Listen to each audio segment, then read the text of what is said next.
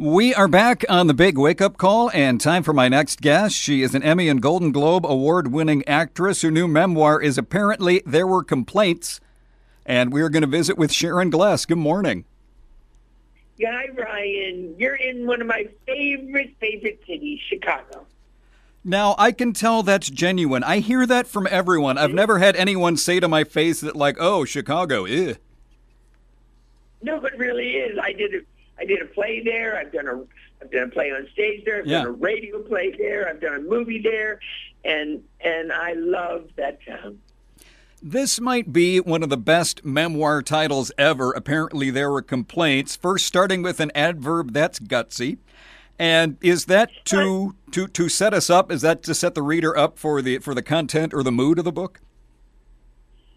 Um, well, actually, the title I came up with the title before I started writing it, and the title informed the Yeah. content of the book.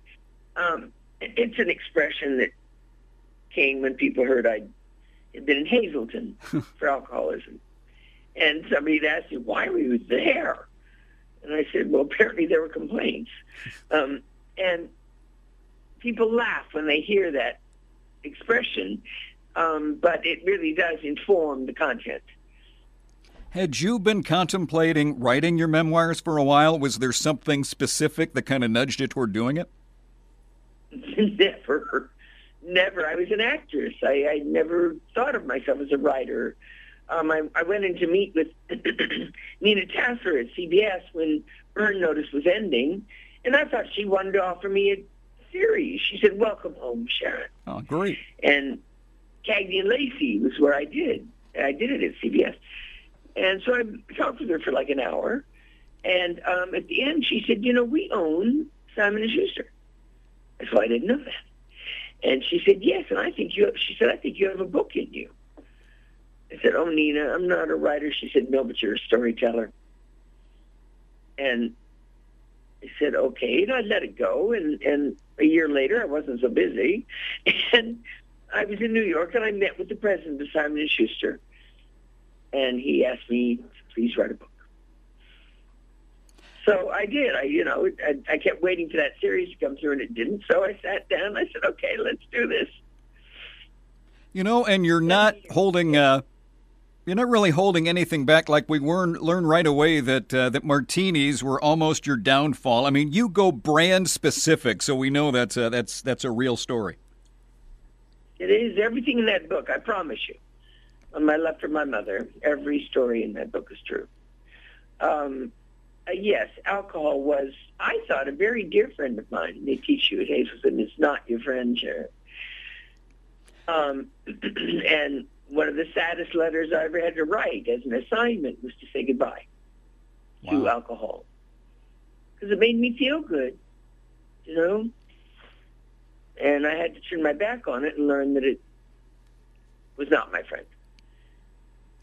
We learned that you were a contract player for Universal. Is that like you know we hear about an actor? Oh, they in the '40s or something. Oh, they signed with MGM and they put them in in whatever movies the studio had. Was was it kind of that way with you?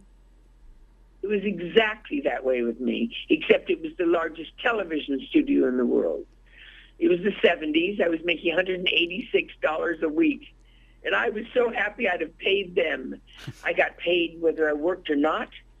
Um, I was, as I said, I was in the biggest television studio in the world. I walked around. I was part of that studio. We made television.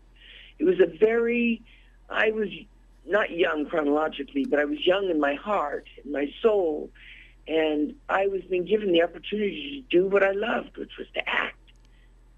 It was fabulous. People would say, "Don't sign that contract, Sharon. You'll never be heard from again." I said, "No, it's about to me now." When you uh, no, go ahead. no, it's just I was there ten years, the last one to leave the lot. When you land Cagney and Lacey, did did it occur to you? Here's a role. Here's a show. This this is going to have some cultural impact. You have uh, a, a drama series, a police drama with two female leads. It was it was unheard of. Oh, Ryan, I had no idea what I was being offered. Pardon me. My producer Barney Rosenzweig said actors are not not always the best judges of material.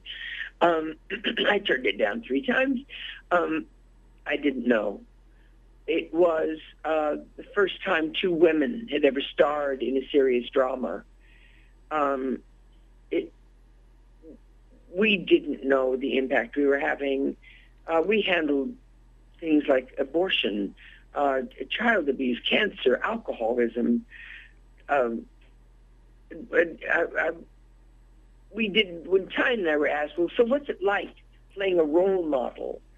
And um, Tyne would say, who who knows how to play a role model? We didn't know at the time the impact we were having. Years later, I realized, but how blessed and honored we were to have been given those parts. And, you know, some of our younger listeners might not realize in the days of just three TV networks how huge a show could be. You're getting 30 million viewers. That would be insane today. There are cable shows that get 300,000 and they're happy with 300,000. You know, at, at the end, Brian, I we did we became part of the Women's March on Washington, the very first one. And um, Tyne and I led the banner with Whoopi Goldberg and, and Gloria Steinem and and but I personally did not realize the impact. And we got to the stage right there at the Washington Monument, and they asked Tyne and me to walk out by ourselves. So we did. And they went wild. I mean, crazy. We stood there for 15 minutes on the clock wow. while, people, while women applauded us. And a few men, Barney Rosenzweig being one of them, Uh, applauded us, and I could hear the, the, the gratitude for what we had done. And I never knew when I was shooting it the impact we were having until I saw I saw what happened that afternoon. How blessed I was.